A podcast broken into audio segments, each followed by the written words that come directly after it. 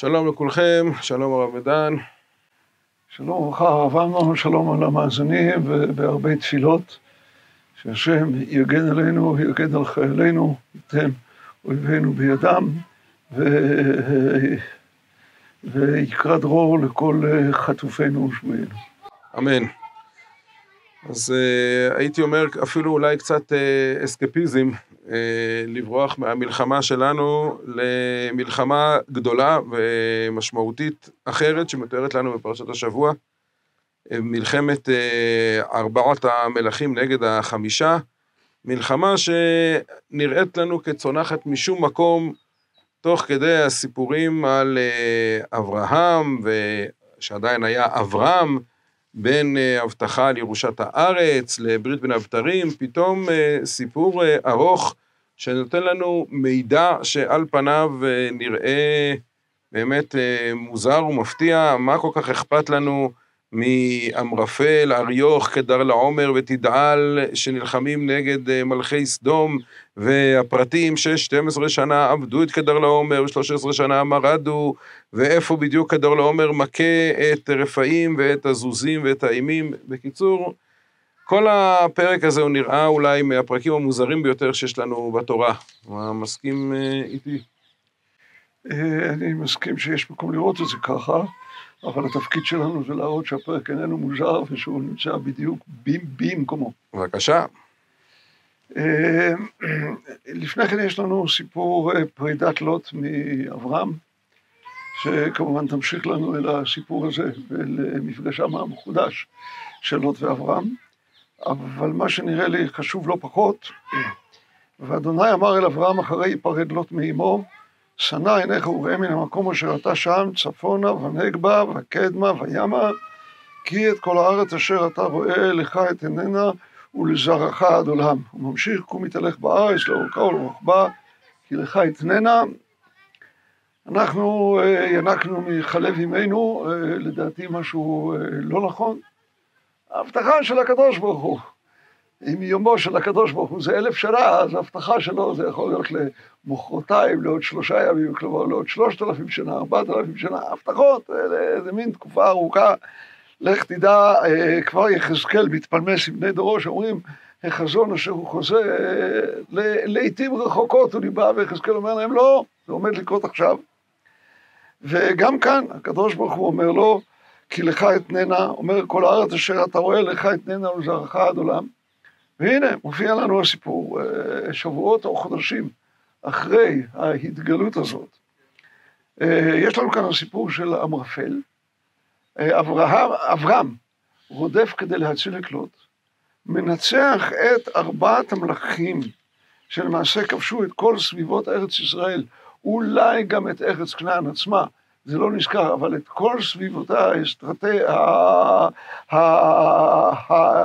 האסטרטגיים כלומר, גם את אה, הרי הגלעד, מזרח הירדן, כל ארצות הענקים למיניהם, וגם את הנגב ואת כל ארצות אה, שוסי המדבר למיניהם, ואולי יותר מזה, אברהם מנצח אותם בלילה אחד.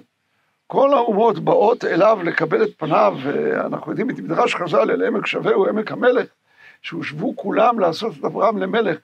מדרש שקרוב מאוד לפשוטו של מקרא, שאתה רואה שמלכי צדק, מלך שלם, אה, מברך אותו לפני כולם, אתה רואה שמלך סדום מתחנן לפניו, תן לי. כלומר, בעצם אברהם קיבל את מה שהקדוש ברוך הוא הבטיח לו, את כל הארץ מנהר מצרים עד נהר פרת, כך זה נראה, ברגע שהוא ניצח את ארבע, את ארבע המעצמות האלה, הוא מקבל מנהר מצרים עד נהר פרת.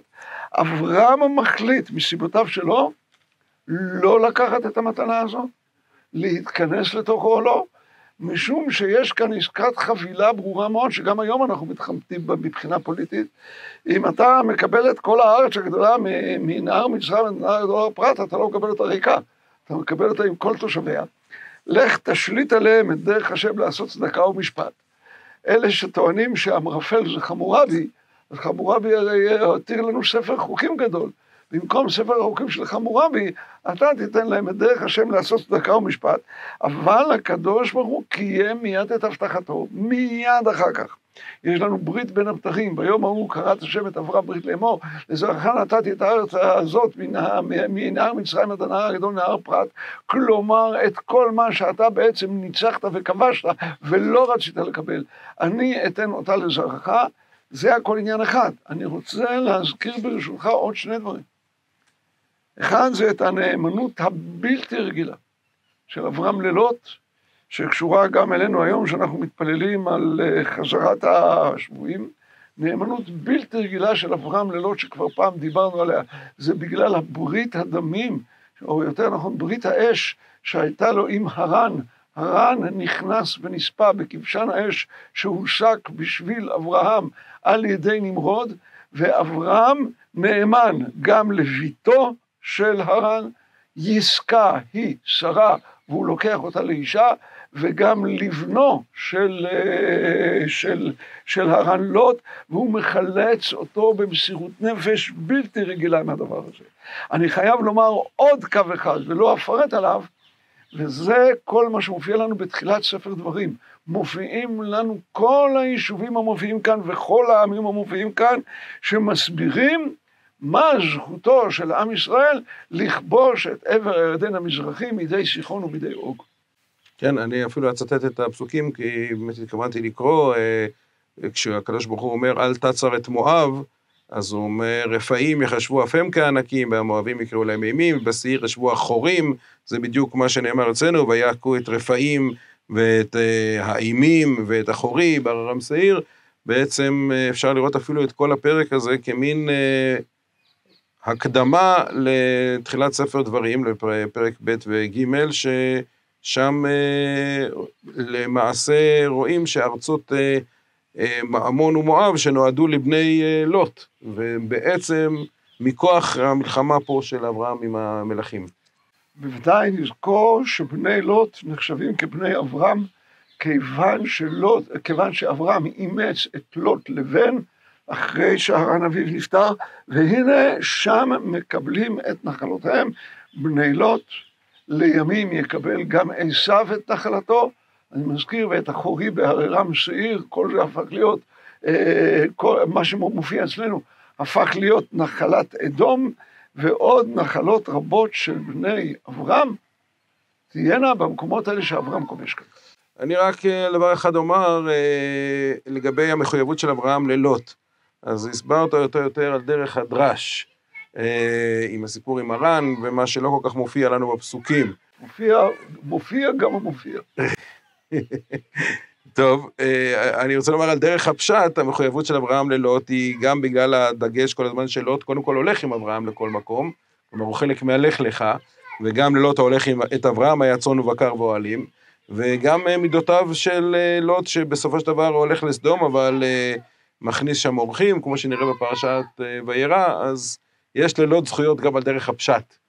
נאה דחשת, ואני חושב... פשטתי. ואני חושב שעל דרך הפשט יש לעיין רבות בפסוק וימות הרן על פני תרח אביו בארץ מולדתו באור כסדים, מה הפסוק הזה מחביא בתוכו, מחביא בתוכו אוצרות שלמים, לדעתי הדרש הזה כמו כל דרש של חז"ל, מעוגן היטב בפשוטו של מקרא. טוב, אה, נשאר פה בדיון הזה, בעזרת השם, שנזכה לבשורות טובות, ישועות ונחמות, ובמהרה בימינו, אמן. אמן ואמן.